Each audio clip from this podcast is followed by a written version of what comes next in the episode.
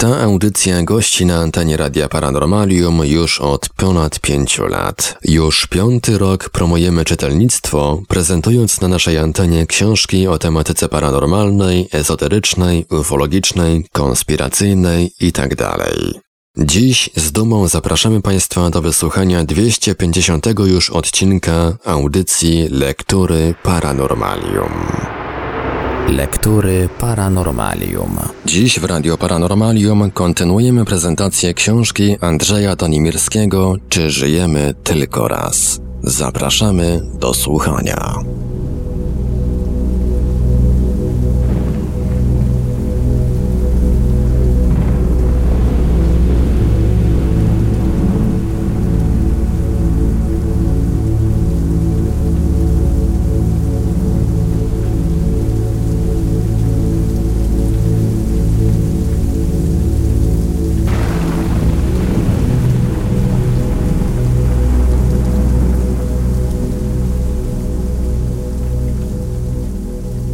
Przykłady reinkarnacji, z którymi miał do czynienia Stevenson, doprowadziły go do wniosku, że osobowość zmarłego wciela się w nowego osobnika w momencie jego narodzin, które następują po upływie kilku lub nawet wielu lat po śmierci.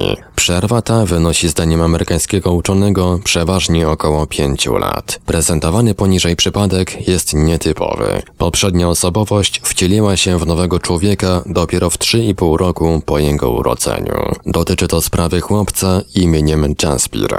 Działo się to na wiosnę 1954 roku w Indiach. Trzyipółletni synek pana Shri Girdari Lalajata, zamieszkały w miejscowości Rasulpur w stanie Uttar Pradesh, zachorował na ospę i wydawało się, że umarł. Ojciec udał się już nawet do sąsiadów z zaproszeniem na pogrzeb, gdy tymczasem leżący na marach chłopczyk zaczął dawać oznaki życia. Po kilku dniach chłopiec odpowiadał na pytania, a w cztery tygodnie później był już zupełnie zdrowy. Jednakże, gdy powrócił do pełnej świadomości, zauważono, że zaszły w nim ogromne zmiany.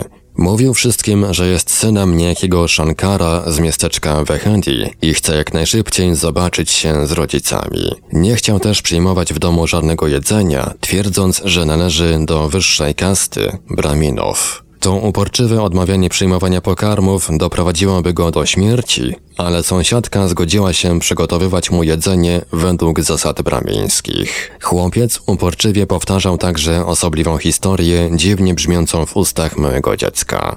Opisywał, jak podczas wesela u jednego ze znajomych w miejscowości Wehedi poczęstowano go zatrutymi cukierkami, w rezultacie czego dostał kurczów żołądka, spadł z wozu, uderzył się w głowę i zmarł. Twierdził, że cukierki te podał człowiek, który był mu winien większą sumę pieniędzy. W trzy lata później kobieta nazwiskiem Shri Ravidut Sukla, urodzona w Wehedi, zainteresowała się tą sprawą. Przybyła do Razolpuru i Jasbir natychmiast rozpoznał w niej swą ciotkę. Okazało się, że w jej rodzinie rozegrały się wydarzenia, o których opowiadał Jasper. W maju 1954 roku człowiek nazwiskiem Sobarama zmarł na skutek upadku z. Liczył wtedy około 22 lat. Jednakże nikt nic nie wiedział ani o truciźnie, ani o pieniężnych wierzytelnościach zmarłego. Dawna rodzina Jasbira odwiedziła Razulpur, a on poznał wszystkich jej członków i potrafił bezbłędnie określić ich wzajemne pokrewieństwo. W parę tygodni później chłopca zabrano do Wehendi i wysadzono na stacji kolejowej. Kazano mu pokazać drogę do domu i Jasbir uczynił to bez trudności. Czuł się w Wehendi dobrze i nie chciał wracać do Rasulpuru. Później odwiedzał Wehendi i pozostawał tam przez wiele tygodni.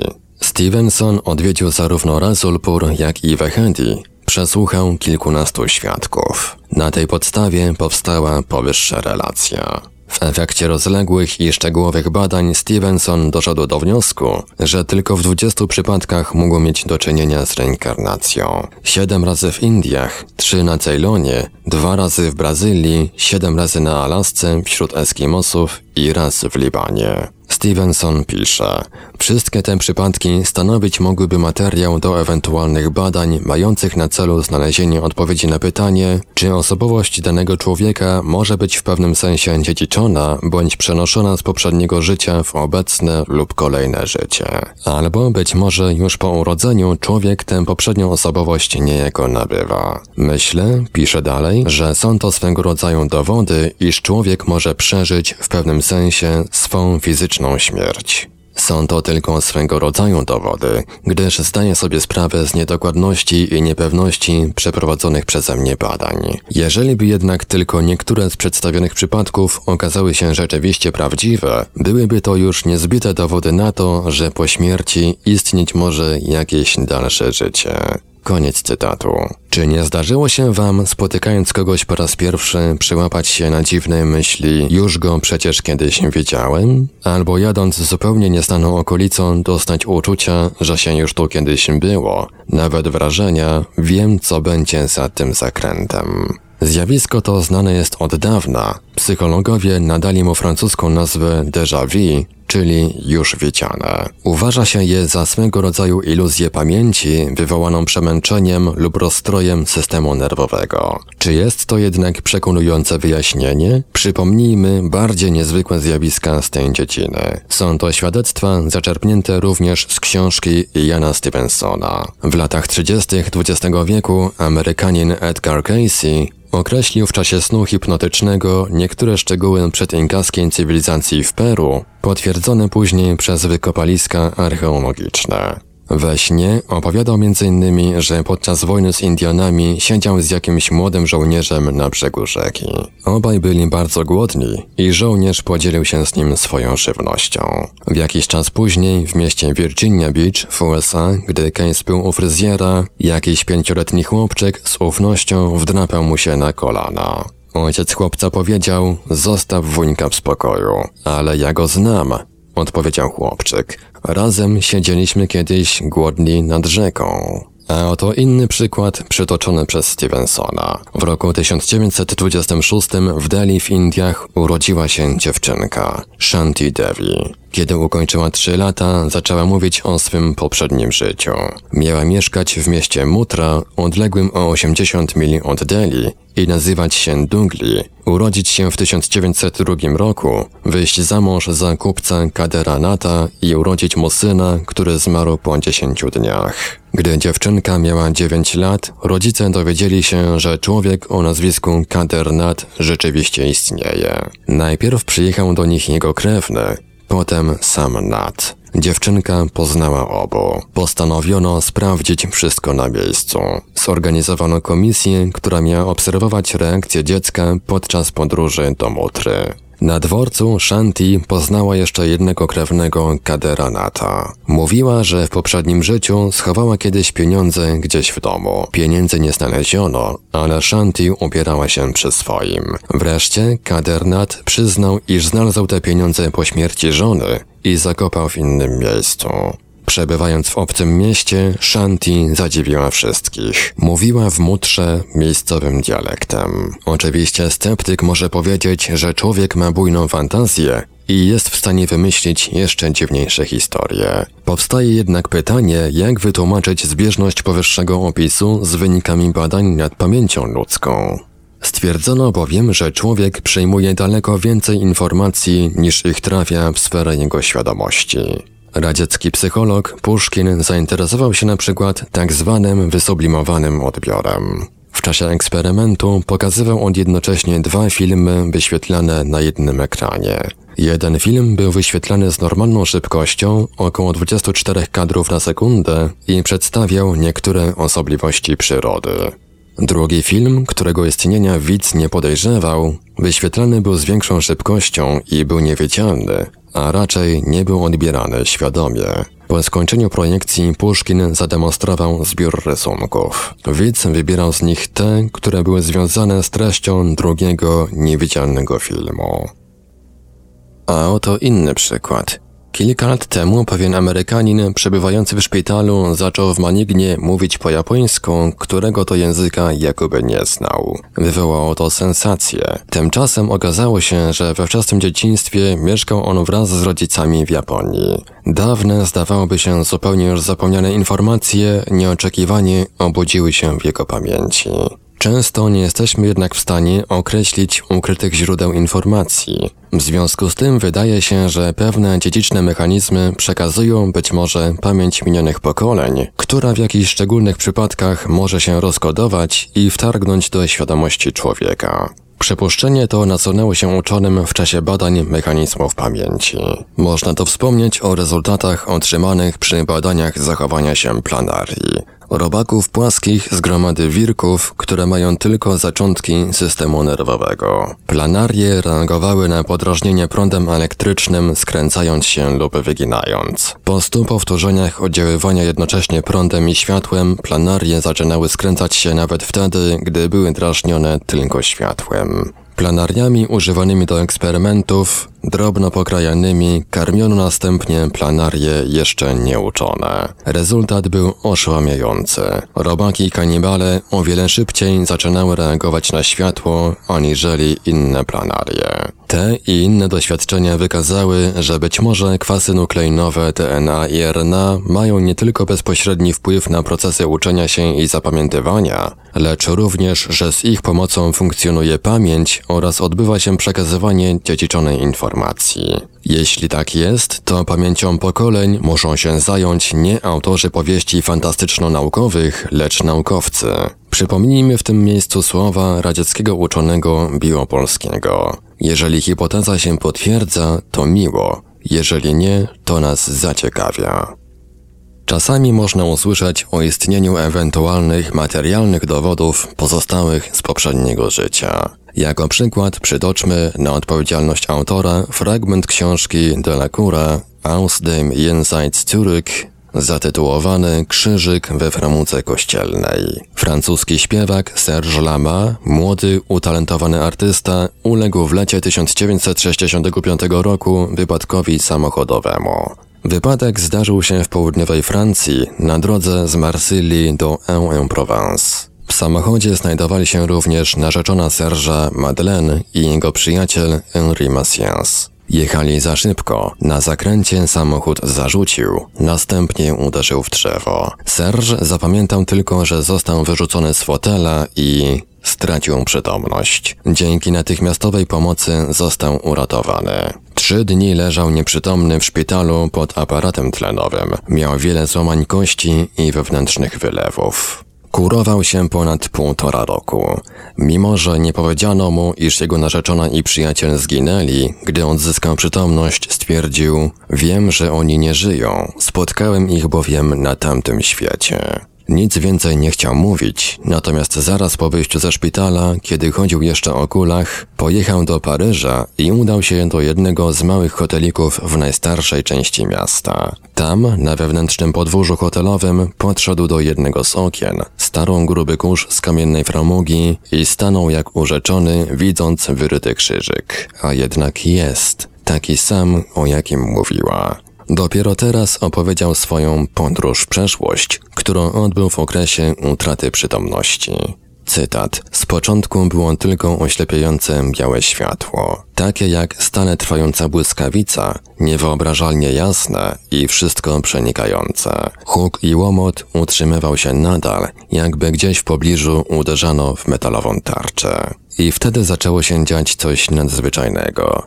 Nagle wszystkie bóle minęły, znajdowałem się na miejscu wypadku, ale obecnie jako obserwator. Widziałem swoje pokrwawione ciało, Przepływałem obok niego. Miałem teraz ciało z jakiejś innej materii. Stałem się więc niejako duplikatem. Mogłem wszystko widzieć i słyszeć oraz swobodnie się poruszać. Czułem, że tam na dole jestem ja, ale to, co krąży dookoła, to też jestem ja. Znalazłem się więc w jakimś innym świecie. Lecz gdzie byli pozostali? Henri i Madeleine. Nagle usłyszałem płacz i zobaczyłem Madeleine. Chciałem zbliżyć się do niej, ale między nami była jakaś niewidzialna bariera, przez którą nie mogłem się przedostać. Także Madeleine nie mogła. oddalała się coraz bardziej, w końcu stała się dla mnie niewidoczna. W tym momencie zdałem sobie sprawę, iż Madeleine umarła, ja natomiast żyję. Dlatego nie mogę udać się tam, dokąd poszła. Ale gdzie jestem? Martwy, pozbawiony ciała, a mimo to żywy. Nie miałem jednak czasu zastanowić się nad tym, gdyż wtedy właśnie powróciłem do mojego poprzedniego życia. Nagle, bez żadnego przejścia, znalazłem się w Carcassonne, potężnej średniowiecznej twierdzy, której mury były ubezpieczone wysokimi wieżami, a bramy potężnymi bastionami. Jestem teraz mnichem, w biało-czarnym podniszczonym habicie, siedzę razem z innymi braćmi zakonnymi w miejskiej gospodzie. Trwa wojna religijna. Ja i moi przyjaciele albigensi jesteśmy prześladowani, bo oddzieliliśmy się od kościoła katolickiego i założyliśmy swoje własne bractwo. Już od dwóch tygodni opat Arnold Amaryk oblega Carcassonne, a sprawa zaczyna przybierać bardzo zły obrót. Jest rok 1209. Nastrój w gospodzie jest przygnębiający. Siedzimy jakby w oczekiwaniu czegoś strasznego. Nagle z łoskotem otwierają się drzwi, błysk broni, do środka wpadają żołnierze. Dochodzi do krótkiej, rozpaczliwej walki, bo my, napadnięci, nie mamy żadnej szansy. Udaje mi się uciec do piwnicy, a stamtąd tajemnym przejściem przedostać się za rzekę i wzgórze, na którym znajduje się twierdza. Z dala widzę płonące na drugim brzegu stosy. Innowiercy będą sądzeni i skazani. Jest ich kilkuset. Są między innymi moi najlepsi przyjaciele. I znów nagle, bez jakiejkolwiek przerwy, wstrząśnięty jeszcze tym, co przed chwilą przeżywał, Serge zostaje przeniesiony do innej scenerii. Jestem w Paryżu, znów walka. Szable, muszkiety, armaty. Jest dzień 10 sierpnia 1792 roku. Sankiuloci szturmują Tulir, Król wzięty do niewoli, książęta i panowie wiezieni na stracenie na plac gilotyny. Znajduje się na wewnętrznym dziedzińcu jednego z małych hotelików w centrum miasta. W mych ramionach moja ukochana François. To chwila pożegnania. François drży cała. Jej ciemnobrązowe oczy są pełne łez. Całuje mnie. Przyciska tak silnie, iż jej drogocenna suknia jest całkiem pognieciona. Jednak muszę już iść. Przyjaciel ponagla, więc prawie siłą wyrywam się z jej ramion. Odchodząc, odwracam się jeszcze i macham ręką. Wtedy po raz ostatni François podbiega do mnie i szepcze Pamiętaj, jeżeli zostanę uwięziona, wyryję krzyżyk tu na kamiennej framuce okna. Gdy wrócisz i mnie nie zastaniesz, spojrzyj, czy jest krzyżyk. Jeśli go zobaczysz, wiedz, iż powiedziono mnie na szafot. Było to właśnie okno w starym hoteliku, do którego Serge Lama udał się natychmiast po opuszczeniu szpitala. Krzyżyk wyryty na framuce okiennej. Czy wszystko to jest tylko przypadkiem? A może rzeczywiście Serge żył już poprzednio dwukrotnie, raz jako średniowieczny albigens, drugi raz jako szlachcic w czasie rewolucji francuskiej. Na pytania te nikt nie może autorytatywnie odpowiedzieć. Francuski śpiewak, który od roku 1969 znów zaczął występować, twierdzi jednak, żyłem wiele razy. Od czasu, gdy w paryskim hoteliku odnalazłem wyryty krzyżyk, mam na to dowód, ale już przedtem byłem o tym przekonany. Na zakończenie rozdziału zaprezentuję pewną hipotetyczną próbę naukowego wyjaśnienia tych zjawisk. Psychika człowieka zakodowana jest w układzie nerwowym, w szczególności w mózgu. Świadomość jest przypuszczalnie funkcją układu nerwowego, a nie rzeczą samą w sobie. Kiedy układ nerwowy zostanie uszkodzony, świadomość może zniknąć. Być może jednak wystarczyłoby przełożyć, przenieść pamięć danego człowieka z jego uszkodzonego mózgu do drugiego, który jest w stanie funkcjonować, a więc wytwarzać świadomość, by przeszła tam także cała osobowość. Jeśli w tym drugim mózgu była już inna osobowość, a więc część pamięci była tam zapełniona, to mamy przykład rozdwojenia jaźni. Komputer z dwoma pamięciami, jedną z programami, drugą z danymi do przetwarzania informacji do nich, ma też dwie osobowości, ale jednostka centralna, odpowiadająca układowi nerwowemu u człowieka, jest jedna. Układ nerwowy wytwarza różnorakie pole elektromagnetyczne. W skrócie PEM. Te PEM niosą oczywiście informacje o tym, co się w danym układzie dzieje. Do wyjaśnienia zasady reinkarnacji wystarczyłoby więc założenie, iż takie pola niosące informacje mogą oderwać się od umierającego organizmu i przyczepić do powstającego, przenosząc pamięć zmarłego. Można też w ten sposób, przy założeniu, że funkcje mózgu, a w szczególności świadomość, dają się umieścić w takim PEM, wyjaśnić podróże poza ciałem, relacje ze stanów śmierci klinicznej itd. Założenie takie nie jest jednak konieczne do wyjaśnienia zjawiska reinkarnacji, ponieważ nie do każdego nowonarodzonego dziecka informacja taka może przywędrować, chociażby tylko dlatego, że dzieci rodzą się szybciej niż ludzie umierają. Jeżeli już jednak do kogoś przywędruje, to ten zasób informacji, czyli pamięć poprzedniego życia, zostanie na skutek stresu narodzin zepchnięty na samo dno podświadomości. Zasadniczy wpływ będą miały tylko informacje działające na poziomie podświadomym, dotyczące na przykład zachowania się i reagowania. W zasadzie więc możemy mówić o powstaniu całkiem nowego charakteru człowieka. Tylko w nielicznych przypadkach, gdy ból w chwili śmierci, a więc gdy śmierć była gwałtowna, był większy niż ból narodzin, mogą zaistnieć warunki umożliwiające przypomnienie sobie informacji o przeżyciach z poprzedniego życia. Nic więc dziwnego, iż nie pamiętamy swoich wcześniejszych istnień. Z drugiej strony często już w dzieciństwie uzewnętrzniają się predyspozycje nie wiadomo skąd nabyte, przeniesione. Stąd wniosek, że osobowość odradza się, a zarazem nie odradza. Odradza się bowiem informacja, świadomość zaś jest funkcją, a nie rzeczą, nie może się więc odrodzić. Może tylko zostać znaleziony nowy mózg, który tę funkcję wytworzy i będzie kontynuować. Wspomnieć należy, że już ponad 2000 lat temu buddyści mówili o subtelnym organizmie oddzielającym się od ciała, który to właśnie przenosi karmę. Czy można było wtedy powiedzieć coś więcej? Dopiero bowiem niedawno okazało się, iż w pewnych warunkach pola elektromagnetyczne mogą tworzyć taki subtelny układ, który w dodatku jest zdolny przenosić informacje i może się poruszać. Na przykład przechodzić przez ściany, nie ulegając rozbiciu. Tego typu struktura, złożona z pól elektromagnetycznych, może ewentualnie wytworzyć się w chwili śmierci i być nośnikiem informacji. Taka właśnie hipoteza o istocie reinkarnacji w niczym nie stoi poza światem, nie przeczy nauce ani obserwacjom, a być może da się eksperymentalnie sprawdzić. Oczywiście przedstawiam tu tylko jej zarys. Prezentacja szczegółów musiałaby być tematem odrębnego opracowania.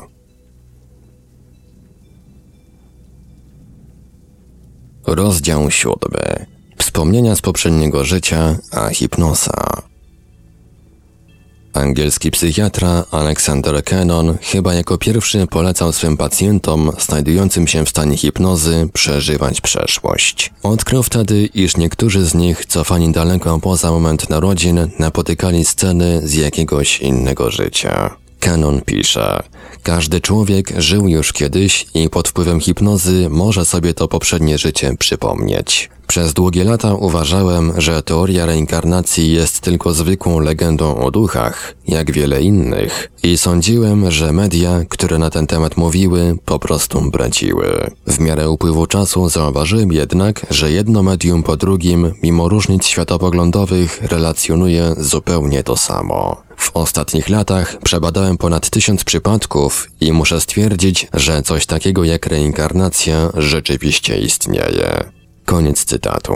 Zjawisko cofania osób zahipnotyzowanych aż do momentu, gdy zaczynają przypominać sobie swe poprzednie życie, znane było już od dawna. Wspomina o nim Maurycy Metterling w słynnej książce Śmierć napisanej na początku naszego stulecia. Oto opis doświadczeń badacza nazwiskiem de. Pułkownik de Rocha jest, co trzeba od razu podkreślić, uczonym poszukującym prawdy obiektywnej, ze ścisłością i uczciwością naukową nigdy nie podejrzewaną. Usypia pewnych wyjątkowych osobników za pomocą pociągnięć podłużnych i każe im opowiadać cały ciąg swego życia. Doprowadza ich w ten sposób zwolna do młodości, wieku chłopięcego i najwcześniejszych lat dzieciństwa. W każdym z tych etapów hipnotycznych dany osobnik odnajduje świadomość i charakter umysłu odnośnego okresu swego życia. Przechodzi wstecz wszystkie wydarzenia, szczęście i cierpienia. Jeśli uśpiony bywał chory, przechodzi przez swą chorobę, rekonwalescencję i wyzdrowienie. Jeśli chodzi na przykład o kobietę matkę, zachodzi w ciążę i odczuwa niepokój oraz bóle porodu. Doprowadzony do wieku, kiedy uczył się pisać, śpiący pisze jak dziecko. Można to skonfrontować z jego zeszytem szkolnym. Weźmy dla ścisłości przypadek najprostszy. Przedmiotem badań jest 18-letnia dziewczyna, Józefina. Mieszka w Voiron w departamencie Isery. Poprzez pociągnięcia podłużne, doprowadzona do niemowlęcia przy piersi, przechodzi zwolna w stan niemoty, potem w stan bardziej tajemniczy, odpowiada jednoznakami. Nie urodziła się jeszcze. Tkwi w ciemni. Eksperymentator nalega, Sen staje się coraz głębszy i nagle z jego głębin dolatuje głos innej istoty, nieznany i nieoczekiwany, ostry głos starca podejrzliwego i gniewnego. Pyta się go. Zrazu nie chce odpowiadać, mówiąc, że przecież jest, skoro mówi, ale nie widzi niczego w ciemni. Pociągnięcia trwają dalej i starzec zwolna łagodnieje. Zwie się Jan Klaudiusz Burdon. Jest stary i z dawna obłożnie chory. Opowiada swe życie. Urodził się w Chapvin w gminie Polia w roku 1812. Do lat 18 chodził do szkół, służył wojskowo w siódmym pułku artylerii w Besançon. Po powrocie do kraju nie ożenił się, lecz wziął metresę. Starzał się, skracamy, i zmarł samotnie w 70 roku życia po długiej chorobie. Idzie teraz o to, by wyjść poza Jana Klaudiusza. Magnetyzacja trwająca przeszło trzy kwadranse, nieprzerywana na żadnym z etapów, przeistacza zmarłego starca w małe dziecko. Nastaje ponownie milczenie, Potem odzywa się od nowa nieoczekiwana osobistość. Jest to stara, zła kobieta, dotknięta cierpieniem. W tej chwili nie żyje, bowiem w tym odwróconym na wspak świecie wszystkie żywoty zaczynają się od końca. Tkwi w gęstej ciemności, otoczona złymi duchami. Mówi głosem słabym, ale odpowiada zawsze ściśle na pytania, miast gawędzić jak Jan Klaudiusz. Zwie się Filomena Carterą. Pogłębiając jeszcze sen, dodaje pułkownik Derosza, którego tu cytuję dosłownie, dochodzę do manifestacji Filomeny żywej. Nie cierpi, zdaje się spokojną, odpowiada zawsze jasno i tonem suchym na pytania. Wie, że jej nie lubią w kraju, ale nikt na tym nie straci, a ona pomści się przy sposobności. Przyszła na świat w roku 1702 i zwała się Filomena Charpeny. Dziadek po stronie matki zwał się Piotr Machon i mieszkał w Ossan. W roku 1732 wyszła w Chevroux za Carterona i miała z nim dwoje dzieci, które pomarły. Przed swą inkarnacją była Filomena dziewczynką, zmarłą w młodym wieku.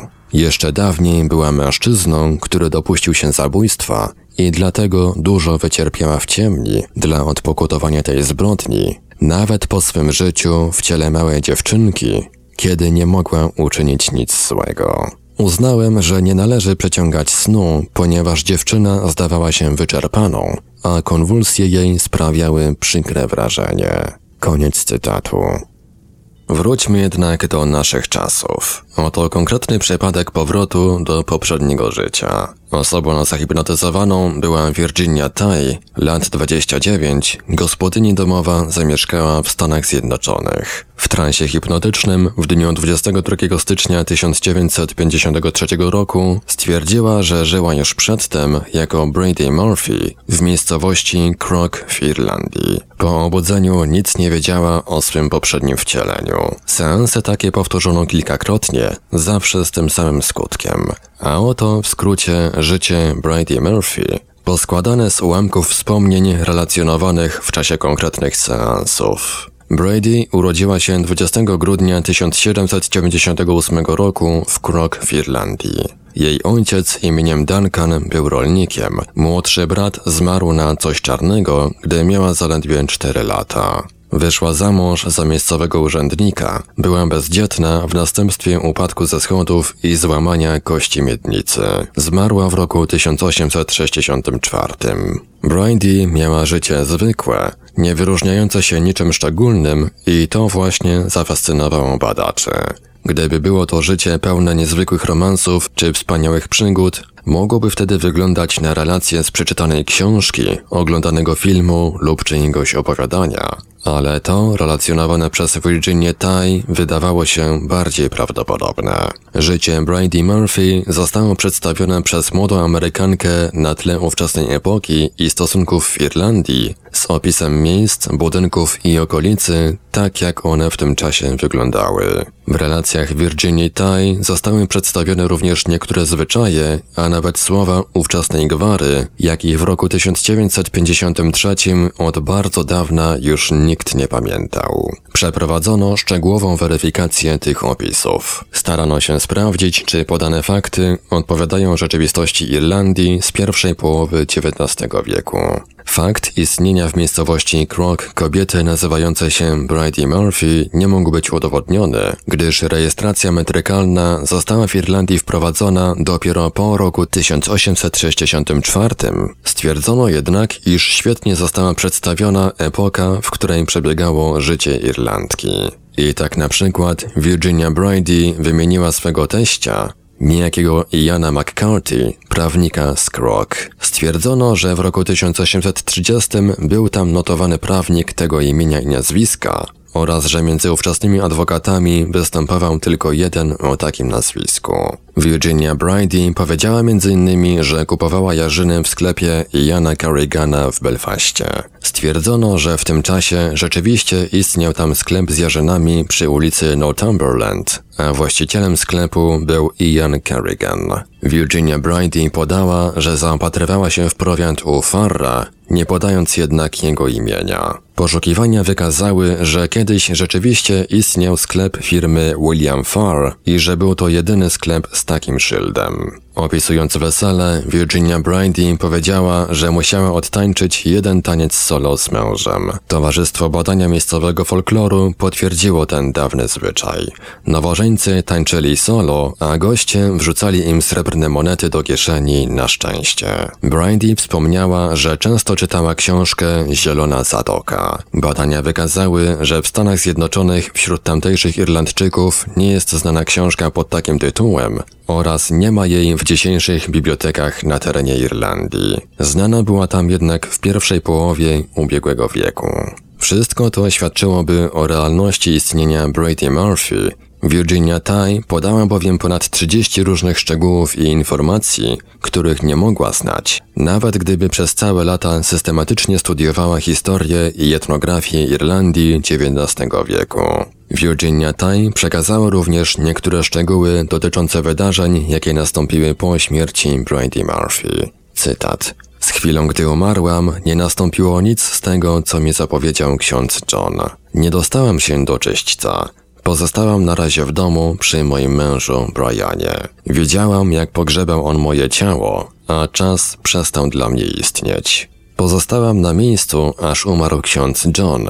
Widziałam go, jak często przychodził i dyskutował z moim mężem. Ciągle chciałam jakoś powiedzieć mężowi, by nie bał się śmierci, ale nie słyszał mnie. Bardzo bał się śmierci, bo był przekonany, że za mało się modli. Wtedy odeszłam od niego i udałam się do mojej rodzinnej miejscowości Krok. Zobaczyłam tam mego brata, który jeszcze żył. Stałam koło jego łóżka i przemawiałam do niego, ale on również mnie nie słyszał ani nie widział. Wtedy udałam się do wielkiej przestrzeni. Było tam wielu innych ludzi. Wspólnie oczekiwaliśmy na następne życie. Koniec cytatu. Znalazło się oczywiście wielu przeciwników starających się udowodnić, iż przypadek Brandy nie jest żadnym dowodem życia przed życiem, lecz tylko rzadkim, naukowo niewytłumaczalnym zjawiskiem. Między innymi kilku amerykańskich psychoanalityków opublikowało w czasopiśmie Scientific Report artykuł mówiący, że Virginia Tai jest w stanie hipnozy tak ściśle związana z hipnotyzerem, jakby była jego narzeczoną. Słowo Bridie znaczy w języku angielskim narzeczona. Zachodzi tu więc, zdaniem lekarzy, przypadek rozdwojenia jaźni u chorej, która sama o tym nie wiedząc jest zakochana w swoim ideale. Angielski psychiatra dr Arnold Bloxham, były przewodniczący brytyjskiego Towarzystwa Hipnoterapeutycznego, w czasie swej ponad 40-letniej praktyki przywrócił zdrowie setkom chorych za pomocą leczenia hipnozą. Niektórym pacjentom znajdującym się w śnie hipnotycznym kazał cofać się w przeszłość i to nie tylko do momentu urodzenia, lecz jeśli to możliwe, także do poprzedniego życia. Wiele tego rodzaju seansów było udanych, a dr Bloxham miał setki taśm magnetofonowych z tego rodzaju relacjami. Publicysta i dziennikarz I. Iverson napisał na tej podstawie książkę pod tytułem Czy żyjemy tylko raz? More Lives Than One, Londyn 1976 roku.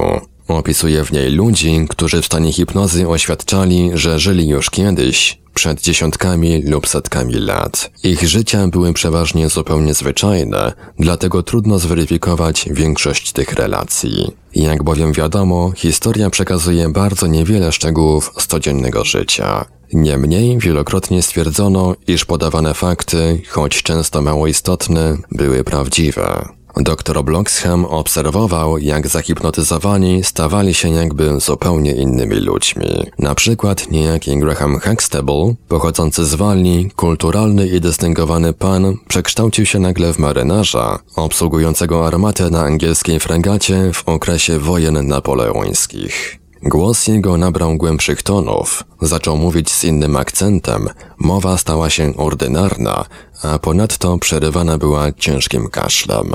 Podał on wiele szczegółów z życia ówczesnych marynarzy, jakie zostały potwierdzone przez specjalistów z Muzeum Morskiego w Greenwich. Seans hipnotyczny z tym marynarzem zakończył się relacją o trafieniu go w czasie bitwy kulą z nieprzyjacielskiego okrętu, która urwała mu nogę. Okrzyki i jęki były tak straszne, że dr Bloxham musiał przerwać seans, a następnie zapewnić pana Huxtable, iż ma nogę zdrową i całą. Oczywiście tego rodzaju wypadki były dość rzadkie. Nigdy też hipnotyzer ani hipnotyzowany nie wiedzieli, czy dojdzie do relacji z poprzedniego istnienia. Jeżeli jednak już się ona rozpoczęła, pacjent zachowywał się tak, jakby z całym realizmem przeżywał znów swe poprzednie życie. Natomiast po obudzeniu się nic o tym wszystkim nie wiedział.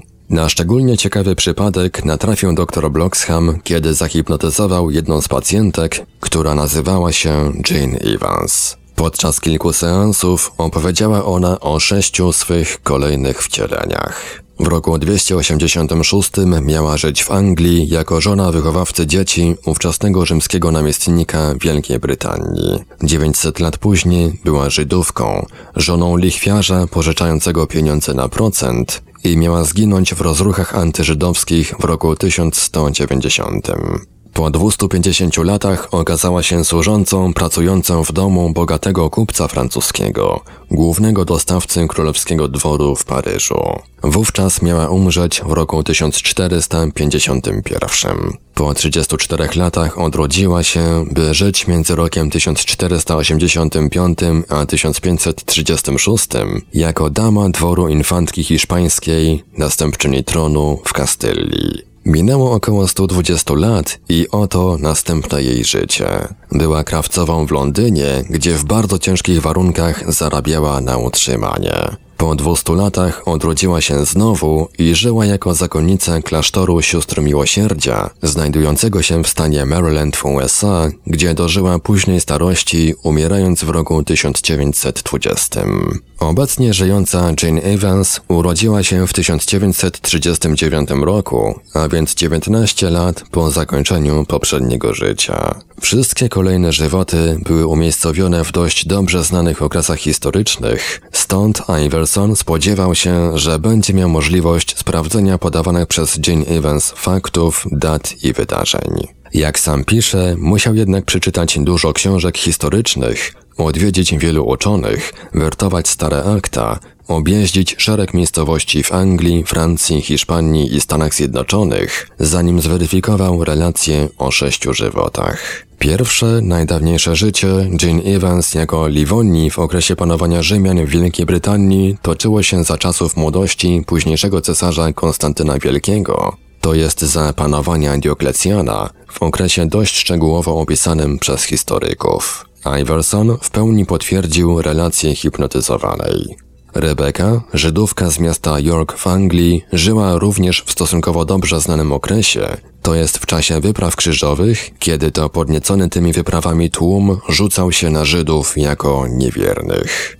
Iverson odnalazł ślad kupca Jacques'a Cura, który rzeczywiście był znanym z historii Francji dostawcą królewskiego dworu za panowania Karola VII. Pierwszą żoną angielskiego króla Henryka VIII była Katarzyna Aragońska, pochodząca z Hiszpanii. Jej właśnie damą dworu miała być Jane Evans, nosząca w czwartym swym życiu imię Anna. Wszystkie podane przez nią szczegóły dotyczące tych czasów zgadzały się z danymi historycznymi. Następnie Iverson udał się do Stanów Zjednoczonych, by dowiedzieć się czegoś o siostrze Grace z klasztoru w stanie Maryland. Trudno w tym miejscu opisać wszystkie rezultaty poszukiwań Iversona, o których mowa we wspomnianej książce. Fragment dotyczący Jane Evans jest zestawieniem jej relacji, a właściwie szczegółowego protokołu pytań zadawanych przez hipnotyzera i odpowiedzi zahipnotyzowanej z opisem badań historycznych. Relacja jest opatrzona odpowiednim komentarzem do rezultatów poszukiwań Iversona. Oczywiście było niemożliwe stwierdzenie, czy osoba o danym imieniu i nazwisku była rzeczywiście żoną rzymskiego wychowawcy, żydowskiego lichwiarza, czy też służącą francuskiego kupca. I to przed tysiącem lat lub przed pięciuset laty. Co więc można było sprawdzić? Przede wszystkim realia epoki, której dotyczyła relacja, a więc nazwy miast, imiona i nazwiska ówcześnie panujących, stosunki społeczne i ekonomiczne, wielkie wydarzenia jak wojny, wyprawy krzyżowe, wszystko się zgadzało. Iverson pisze, że nie tylko nie stwierdził podawania faktów czy dat niezgodnych z zapiskami historycznymi, ale wręcz przeciwnie, często szczegóły podawane w tych relacjach stanowiły cenne uzupełnienie badań historycznych.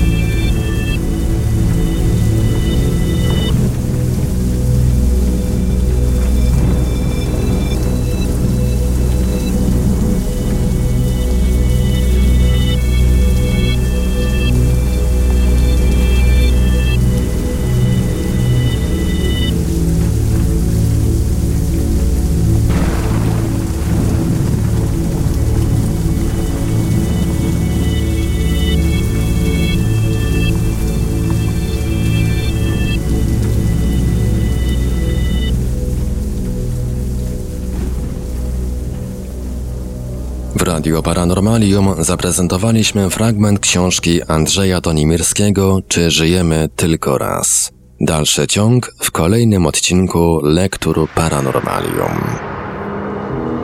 Archiwalne odcinki Lektur Paranormalium znajdziesz do pobrania w archiwum naszego radia na stronie www.paranormalium.pl.